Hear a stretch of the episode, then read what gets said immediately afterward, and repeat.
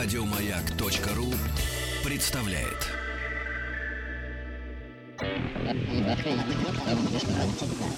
Объект 22. 22. Объект 22. Это «Объект-22» и научные бои.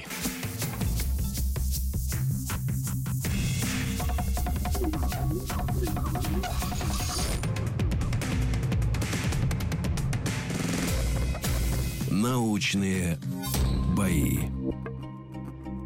Это «Научные бои», третий сезон. Я Евгений Стаховский. Это наш совместный проект э, радиостанции «Маяк» и Политехнического музея. «Научные бои», состязания молодых ученых. Первые бои прошли летом 2013 года, и на данный момент в них приняли участие десятки молодых ученых. Э, В эфире «Маяка» прошло два сезона научных боев, и по окончанию двух сезонов мы решили замахнуться на название абсолютного победителя научных э, боев. Надеюсь, последовательно дойдем до финала в рамках вот этого третьего сезона. Поэтому здесь появляются уже в третьем сезоне только те люди, которые одержали э, победу в своем бое, ну, либо в первом, либо во втором э, сезоне. Так что для тех, кто последовательно следит за этим мероприятием, в общем, имена будут знакомы. И вот главные действующие лица сегодня. Это Елизавета Рудскова, ученый-сомнолог, научный сотрудник Института высшей нервной деятельности и нейрофизиологии Российской Академии Наук. Елизавета, здравствуйте. Здравствуйте. Здрасте, да. И Людмила Легостаева, врач-невролог, сотрудник научного центра неврологии. Людмила, Добрый вечер. здравствуйте. Да, что радостно так все. Я рада вас снова видеть. Я тоже очень Ну рад вот. вас видеть, но вот люди, которые приходили к нам предыдущие, сегодня девятые бои третьего сезона, 41-е бои а, в общей сложности, и те, кто уже у нас был в третьем сезоне, знают, что я беспощаден и жесток в третьем сезоне. Уже все, все будет нелегко. Именно в третьем сезоне. Да. А, Так. Что это? Вот оно что на что вы выясняется. сейчас намекаете, да. Но ладно, тем не менее, тема сегодняшних боев — сознание и переходные состояния. И коротко о правилах. Э, Напомню, каждому дается 10 минут для рассказа его исследовании. Из них первые 5 минут чистого сольного времени. На второй пятиминутке уже подключаюсь я со своими вопросами. В конце каждого выступления оппонент тоже будет иметь возможность задать вопрос э, коллеге. Ключевой момент все тот же, рассказать так, чтобы это было максимально понятно, о чем вообще вот это вот все дело. Чтобы выявить победителя, мы пользуемся смс-порталом, короткий номер 5533, и официальное сообщество радиостанции «Маяк» ВКонтакте тоже к вашим услугам. Там прямо на главной странице уже научные бои и два имени, собственно, Елизавета Рудского и Людмила Легостаева. Кто вам показался сегодня более интересным, более понятным, более убедительным? В конце часа подведем итоги, и э, победитель очередного тура отправится в следующий тур. А может быть, в конце концов, и... На Мальдивы. Да, И на Мальдивы. Мы работаем над этим, безусловно. Но э, перед э, голосованием, перед тем, как голосовать, выясним, кто будет выступать сегодня первым, кто вторым. Генератор случайных чисел мы используем для этого. Поэтому каждый из вас попрошу назвать любое число от единицы до ста. 17. 89. Выпало число 77. Тю-тю-рю. Это значит, Людмила, что вам выступать первой, а вы, Елизавета, соответственно, будете сегодня вторая. Это значит, для тех, кто голосует по СМС, короткий номер 5533, если вы свой голос будете отдавать за э, Людмилу, врача-невролога, она выступает первой, соответственно, присылайте М1, одна буква, одна цифра. Если за Елизавету она выступает второй, значит М2, тоже одна буква, одна цифра. Собственно, все, наверное, если все понятно, я предлагаю начинать. Давайте. Все понятно? Прекрасно. Научные бои. Мила, ваши 10 минут, пожалуйста. Спасибо большое.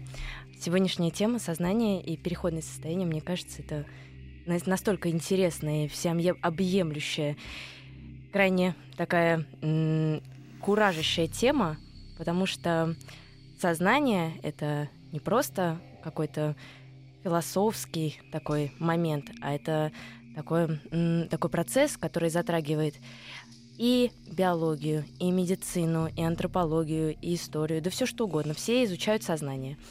И мне в качестве невролога выпала честь столкнуться с его нарушениями, переходными состояниями сознания.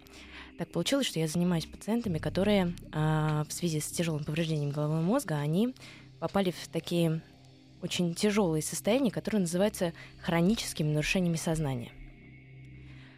Так случается, что из-за травм или по многим разным причинам, травмы, интоксикации, остановки сердца, люди попадают в кому. И в зависимости от э, того, насколько поврежден головной мозг, человек может выйти из комы, но может не выйти в ясное сознание.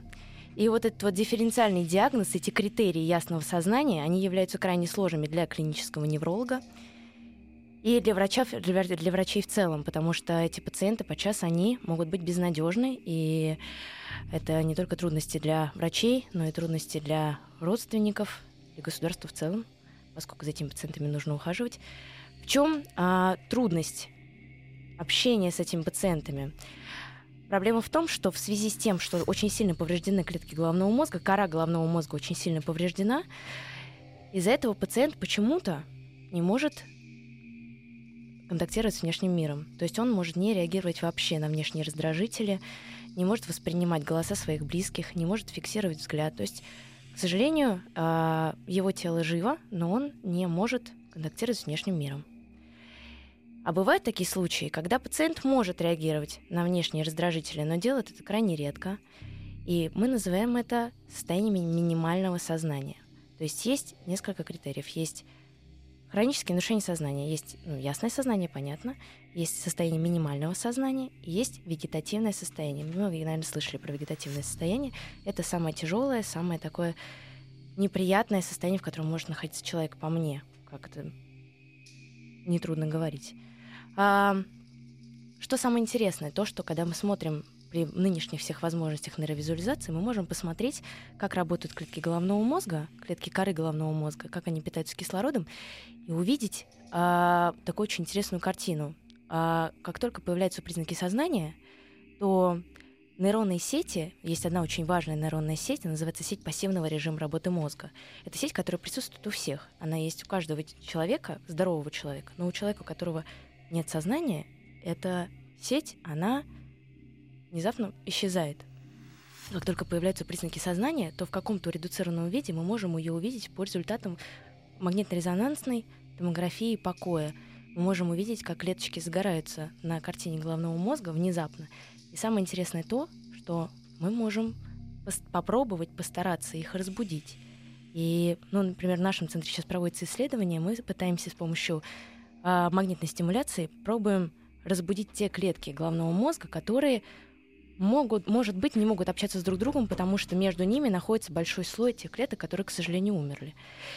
И э, крайне интересно, где вот эта грань между присутствием признаков сознания и их полным отсутствием, и как найти, э, как помочь, например, человеку, которого те клетки, которые могут быть ответственны за, например, там, эм, за общение с внешним миром, эм, за выполнение команд, за фиксацию взора, они, эти клетки могут быть, к сожалению, мертвы. И он просто не может показать то, что он может общаться с внешним миром. Как найти вот эту вот маленькую грань между сознательным и бессознательным? Сказать, что, к сожалению, состояние, в котором находится человек, безнадежно, и есть все-таки какая-то надежда, и, может быть, мы можем как-то ему помочь. Целом, есть еще время? Нет? В целом, а, вообще вопросом сознания, именно с неврологической точки зрения, есть всего несколько таких групп по всему миру, которые занимаются этой проблемой. Ну, в том числе и в России а, этим занимается несколько центров. И все они направлены на то, чтобы максимально а, объединить те данные, которые у нас есть по а, вот этим пациентам, как-то сколлабори... устроить Ну, коллаборацию. то есть это международная работа. Ну, по сути, да. То есть такой идет мониторинг всех вот этих вот не- того, такого небольшого количества больных, которые существуют в вот этих вот хронических нарушениях сознания, для того, чтобы Небольшого. это небольшое количество. Для того, чтобы узнать больше не просто о том, как помочь этим пациентам, но и о сознании в целом. И Прошли пять минут, поэтому Да, я простите. э, прис- присоединился. Как-то очень много зацепок вы мне дали, и это, наверное, э, хорошо. Значит, смотрите, я хочу вернуться вот к какому моменту. Что значит э, сеть исчезает? Смотрите, вот мы снимаем функциональный МРТ покоя. Так. Мы смотрим, как клетки головного мозга питаются кислородом. Есть такой э, сигнал, называется болт-сигнал. Это то, как клетки, кислород... клетки головного мозга на- насыщаются кислородом. Самое интересное то, что не в- во время выполнения каких-то э, заданий, а во время покоя, то есть когда человек ни о чем не думает, он просто лежит в томографе, снимаются срезы, снимки головного мозга. И внезапно оказалось, что не просто загораются какие-то отдельные участки, загораются, это просто так видно, что вот они загораются такими яркими цветами. Вспышечки. Вспышечки, да. Но они активируются с определенной частотой, с определенным сигналом. И этот сигнал, он одинаков в анатомически удаленных друг от друга частях. И эти части, они объединяются в сеть. То есть это выглядит как совершенно такая разная маска, разные маски, разные сети. И одна из них, она наиболее стабильная. А когда человек вот в том самом пограничном состоянии, этих вспышек не происходит и никакой сети не видно. Когда а, у пациента присутствуют признаки сознания, это очень важно, что если есть минимальные признаки сознания, то эта сеть тоже присутствует. То есть она прис- присутствует, но в редуцированном виде. Не в том виде, как вот она изначальная маска, а в редуцированном виде. То есть то загорается одна часть, то другая. Но в любом случае она есть. А когда у человека не проявляется никаких То признаков есть сознания... вегетативное состояние. Вегетативное то состояние, самое. да. По-другому оно еще называется э, синдром реактивного бодрствования. То есть реакции нет. Человек бодрствует, но реакции нет. Синдром реактивного бодрствования. Эта сеть отсутствует полностью. А вот, да, я понял. А теперь Мгм. скажите, пожалуйста, а что такое синдром реактивного бодрствования все-таки? По каким признакам определяется, что человек все-таки бодрствует, если у него нет никаких реакций? Человек открывает глаза. А, ну то есть получается, что... Бодрствование. Мгм.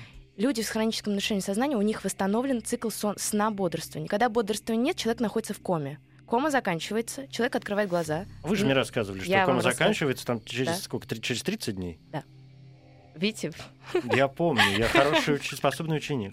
прекрасно. Вот. а, бодрствование восстанавливается, сон, цикл сон бодрствования восстанавливается, а осознанности, контакта с внешним Это миром понятно, да. его нет. Да. Теперь смотрите, эм, от чего, ну, есть какие-то сведения, какие-то научные знания на сегодняшний день о том, от чего все-таки зависит э, выход или не выход в сознание? То есть, когда происходит травма, например, головного мозга, ну, здесь понятно, повреждена какая-то, видимо, доля да, э, мозга. А если, скажем, ну, мозг цельный, Мгм.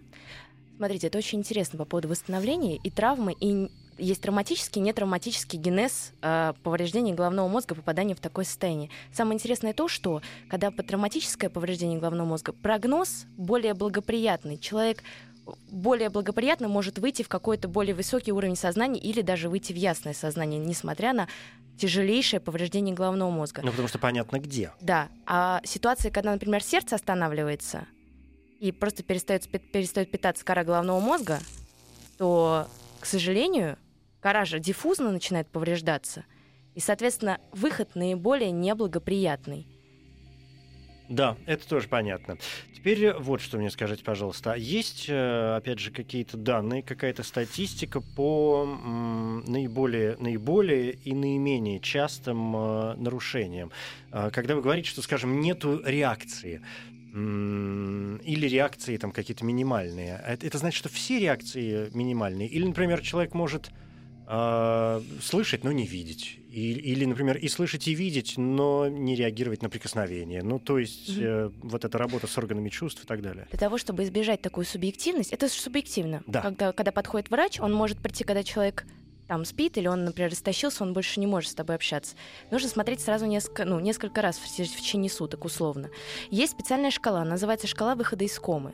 Это шкала, по которой можно посчитать а, условно, в каком состоянии находится сейчас чело- находится человек вот, в хроническом нарушении сознания. Потому что она просчитывает как раз п- позу, фиксацию взора, реакцию, поворот, например, головы на говорящего. То есть такие минимальные признаки, которые, может быть, сразу заметны не будут. Там ответ на команду, повторение команды. А, ну, это, в общем, специальная методика, как раз для того, чтобы максимально избежать субъективности осмотра.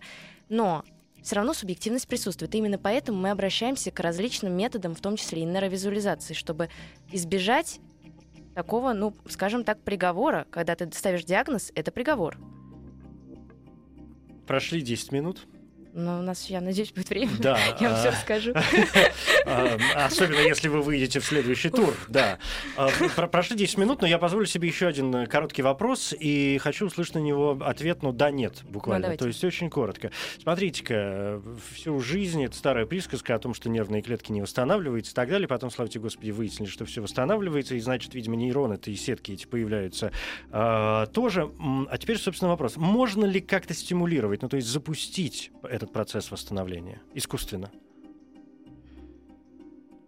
Мы над этим сейчас бьемся. Спасибо. А, Это Людмила Легостаева, врач-невролог, сотрудник научного центра неврологии. Первое выступление сегодня в научных боях. Елизавета, у вас по нашим правилам есть право задать вопрос коллеге. Ну, меня, конечно, как ученого, естественно, интересует, какие зоны, где сеть. Сеть пассивный режим работы мозга, а, она это та, которую мы наиболее сейчас углубленно изучаем. А, Она затрагивает медиа- медиальное отдело лобной коры, ангулярные извилины, краевая извилина. параллель- Ангулярная это где? Ангулярная слева, в затылке, краевая справа, в затылке, ну, за- затылок к теме, вот так, Мгм. все затылок к теме, все около, около те- ближе к темени. А, парагиппокампальная извилина, в общем, суть в том, что а, самое интересное, то, что именно ангулярная извилина, именно вот в этой области, а, эта сеть наиболее активна при повышении уровня сознания. И вот мне, нам кажется, что вот этот Это вот место. это вот место, Ключик. которое самое загадочное. Да, Означает ли это, что именно эту часть головы нужно на- наиболее беречь?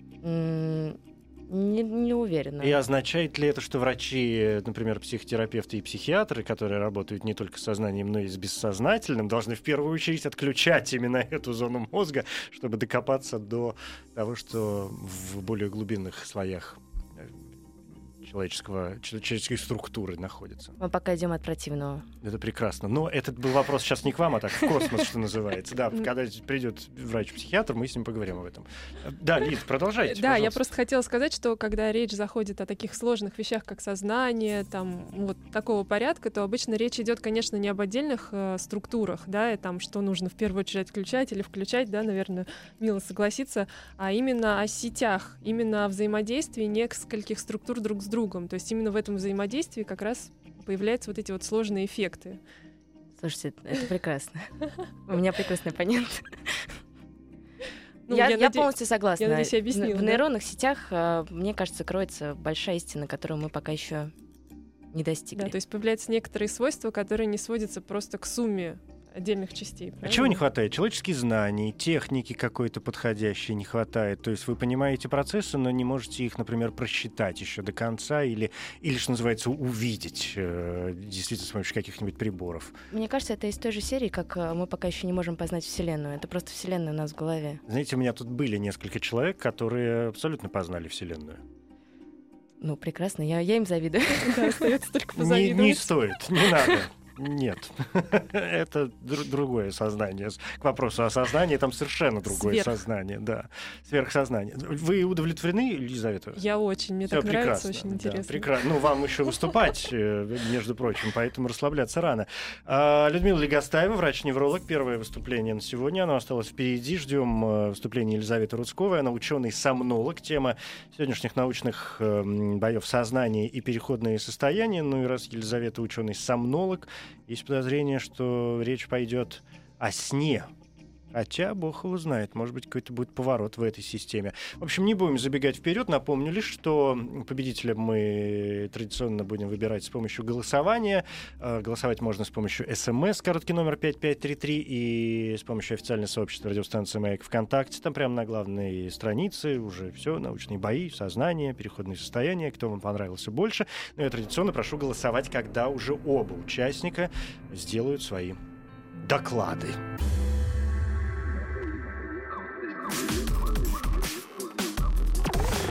Объект 22.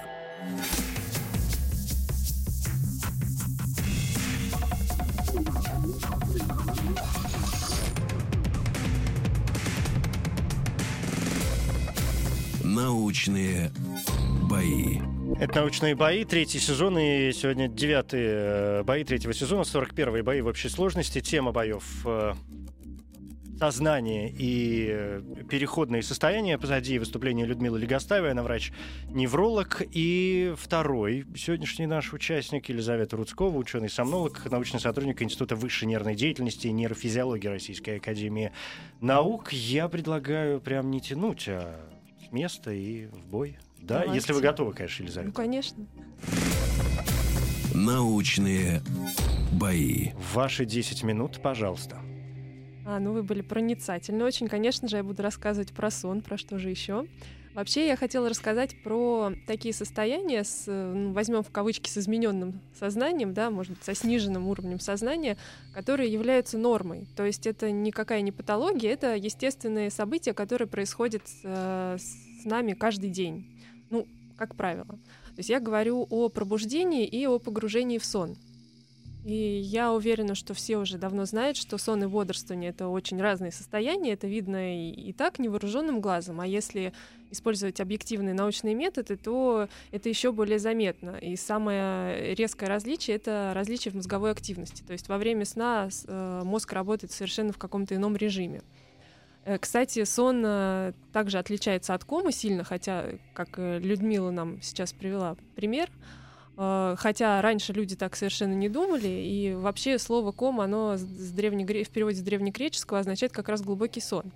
Вот, а, а вот этот пример, который Людмила приводила про вегетативное состояние, мы его обычно тоже приводим. То есть вот э, обычно у людей, находящихся в этом состоянии, у которых восстановлен или, так скажем, сохранен цикл сон-бодрствования, у них очень хороший, ну как не очень хороший, но хороший обычно прогноз на выход из комы.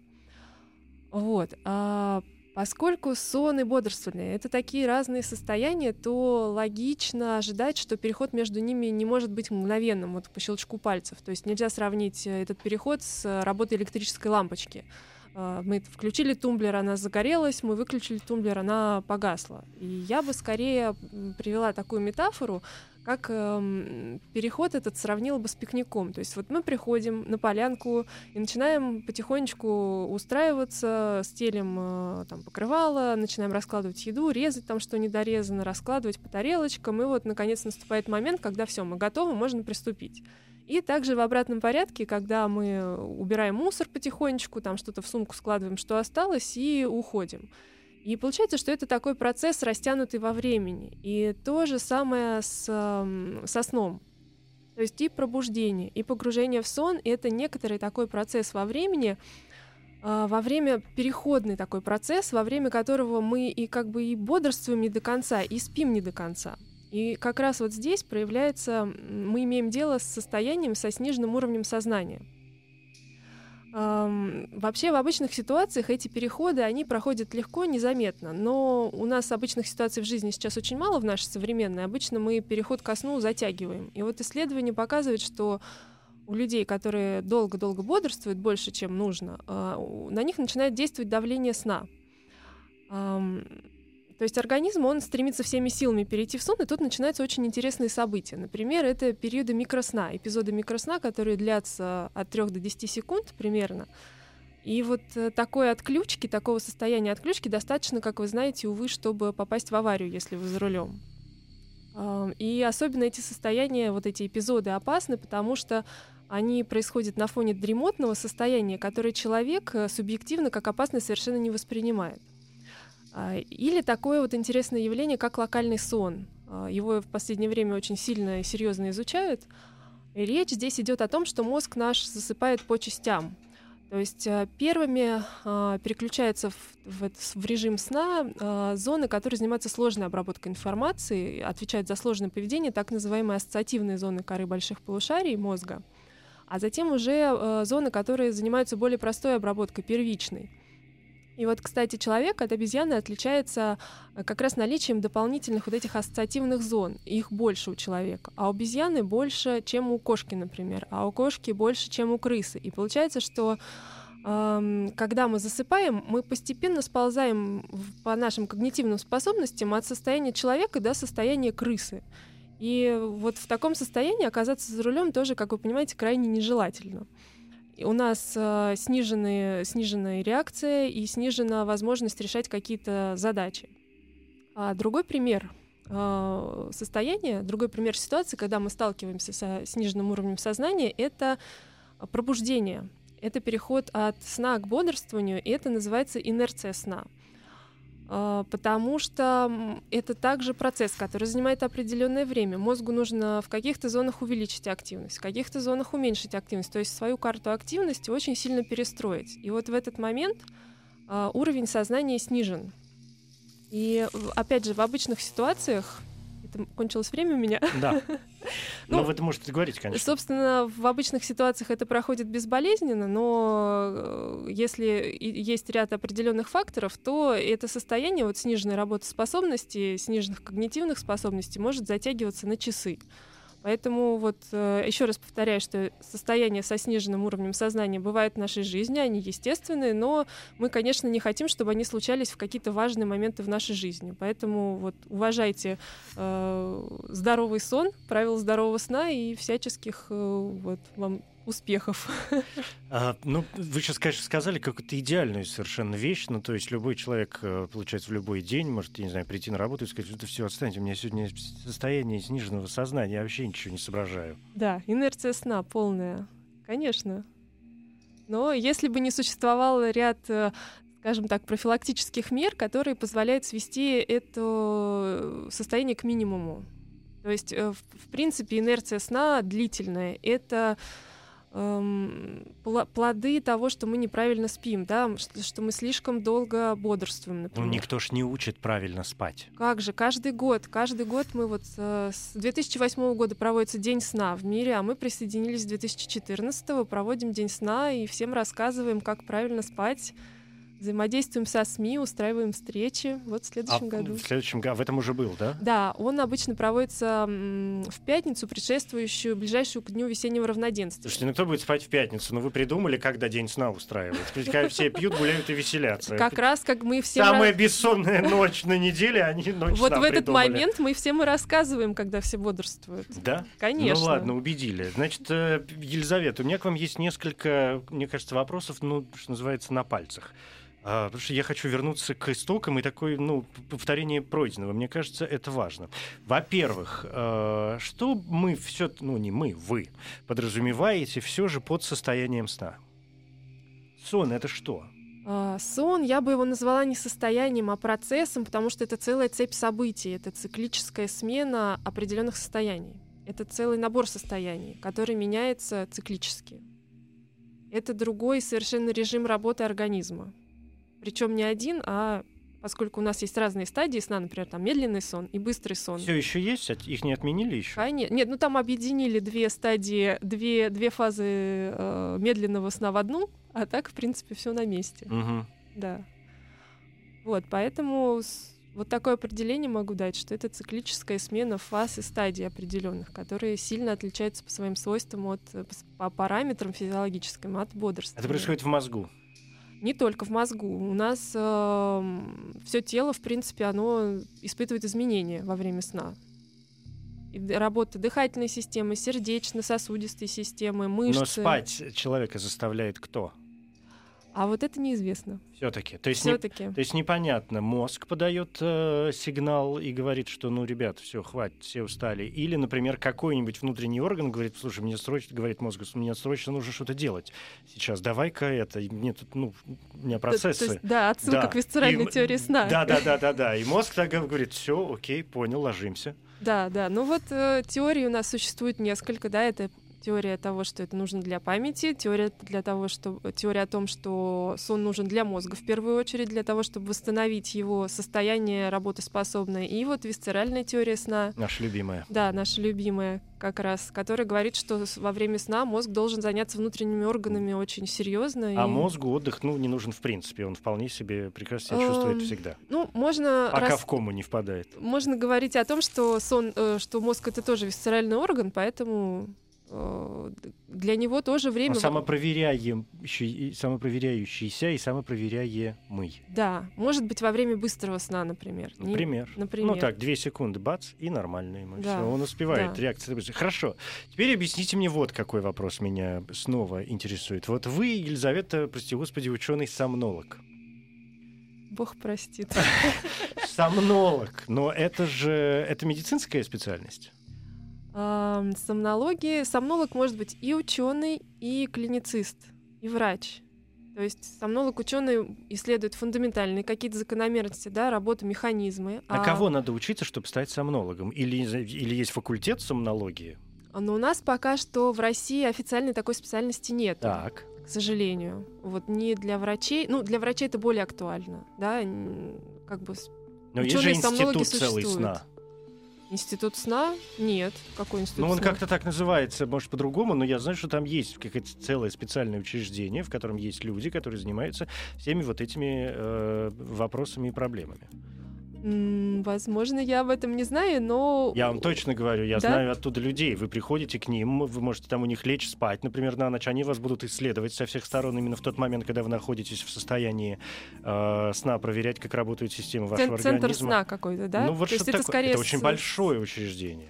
Точно, что точно, вы. да. Ну, я наверняка знаю, просто... Вы знаете, он просто называется, видимо, Наверное, как-то да. по-другому. Но это да. с врачебной деятельностью связано, да? да. Ну, таких у нас есть несколько центров, да, в которых работают врачи, э, назовем их так, сомнологи, потому что это, как бы сказать, повышение квалификации кардиологов, пульмонологов, терапевтов, э, неврологов, Мгм. да. То есть э, сейчас можно пойти на курсы повышения, они существуют, но официальной такой вот э, э, специальности нет. Ну, понятно. То есть врач сам, например, врач-сомнолог, он может быть и в прошлом, например, да, по основной специальности, и кардиологом, и, или неврологом. да и в или там- настоящем, и в настоящем. да. это Да. понятно. У нас истекли 10 минут, пока я добирался до истоков, к вашему счастью, да. Но, э, и к счастью Людмилы, которая может задать вопрос коллеге. А У меня, знаете, какой вопрос? Расскажите, пожалуйста, а как правильно отходить ко сну? Отходить ко сну, как правильно. Ну, самые общие рекомендации — это все таки режим сна, то есть э, в одно и то же время. Понятно, что это для многих просто кажется неосуществимым, да, но вот особенно когда приходят, э, приходят какие-то проблемы со сном, то стоит прислушаться в первую очередь к этому совету. А, В одно и то же время, и если есть какие-то проблемы, то э, лучше создать себе ритуал, например, принять теплую ванну или выпить стакан молока. Вот что вам больше что вам больше нравится. Ну и, конечно, такие вот тоже важные очень советы, как никаких гаджетов перед сном, там спорт за не менее чем за три часа до сна, никакой тяжелой пищи и тому подобное. Вот существует 10 правил здорового сна, которые можно в интернете очень легко найти. То есть не распалять э, организм. Ну, в том числе, да. То есть там разные сп- способы влияния на организм через все эти вещи идут разными способами. Но в целом можно, да, наверное, так сказать. Магия сна. Да. А второй вопрос, у меня есть еще один вопрос. Я вот так... Я Ну, раз- допустим. Ну, пожалуйста, Я- можем? ну, хорошо, да. Спасибо. Ну, разрешите. Ну, кон- раз, раз э, оппонент просит, я не могу ничего с этим сделать, конечно.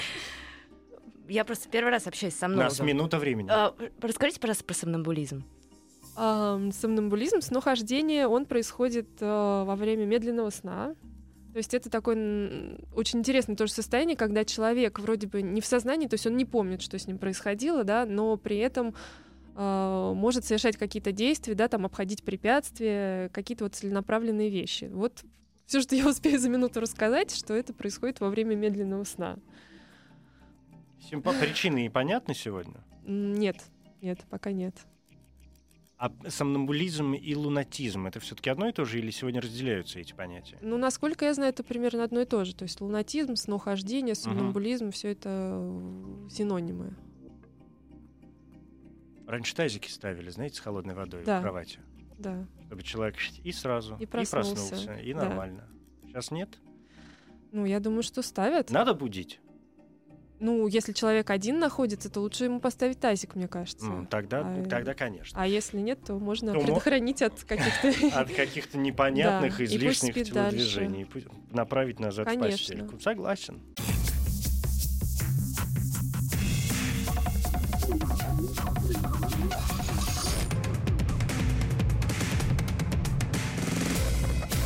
Научные бои. Это научные бои. Самое время, наверное, ну, приступить с чистой совестью к голосованию. Людмила Легостаева, врач-невролог, и она выступала первой. И Елизавета Рудскова, ученый-сомнолог, она выступала второй.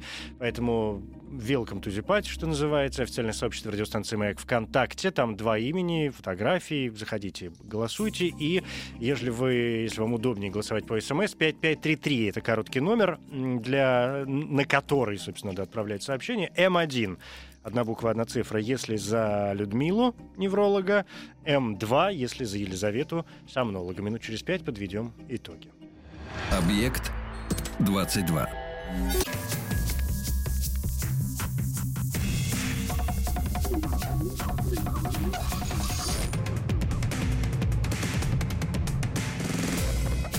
Научные бои. Чистая правда, это научные бои, девятые бои третьего сезона, 41-е бои в эфире в общей сложности, сознание и переходные состояния. Сегодняшняя тема. Людмила Легостаева, врач-невролог, Елизавета Рудскова, ученый-сомнолог, каждый о своем, но, ну, в общем, где-то вокруг вот этих самых переходных состояний. Значит, э, что надо сделать первое? Э, во-первых, мне надо сказать слово «стоп». Это значит, э, для голосующих, это значит, что те цифры, которые я вижу сейчас, в официальном сообществе радиостанции «Маяк», где было голосование, и на СМС-портале, я буду считать окончательными. Вот то, что я вижу сейчас в 22 часа 58 минут и 38 секунд по московскому времени. А, теперь мне нужно еще секунд 10 для того, чтобы все это сложить. И не надо на меня смотреть с, с, с, с подозрением. И думаю, что да, да, я готов назвать победителя сегодняшних научных боев, и это значит, что этот человек переходит в следующий тур, и мы с ним, надеюсь, еще увидимся и услышимся здесь в эфире. Людмила, это вы. Но с э, очень небольшим перевесом, буквально в какую-то долю процента сегодня. Елизавета, вам большое спасибо, удачи, дико интересные вещи. Спасибо. Да.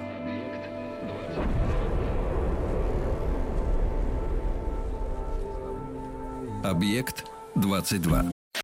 Еще больше подкастов на радиомаяк.ру.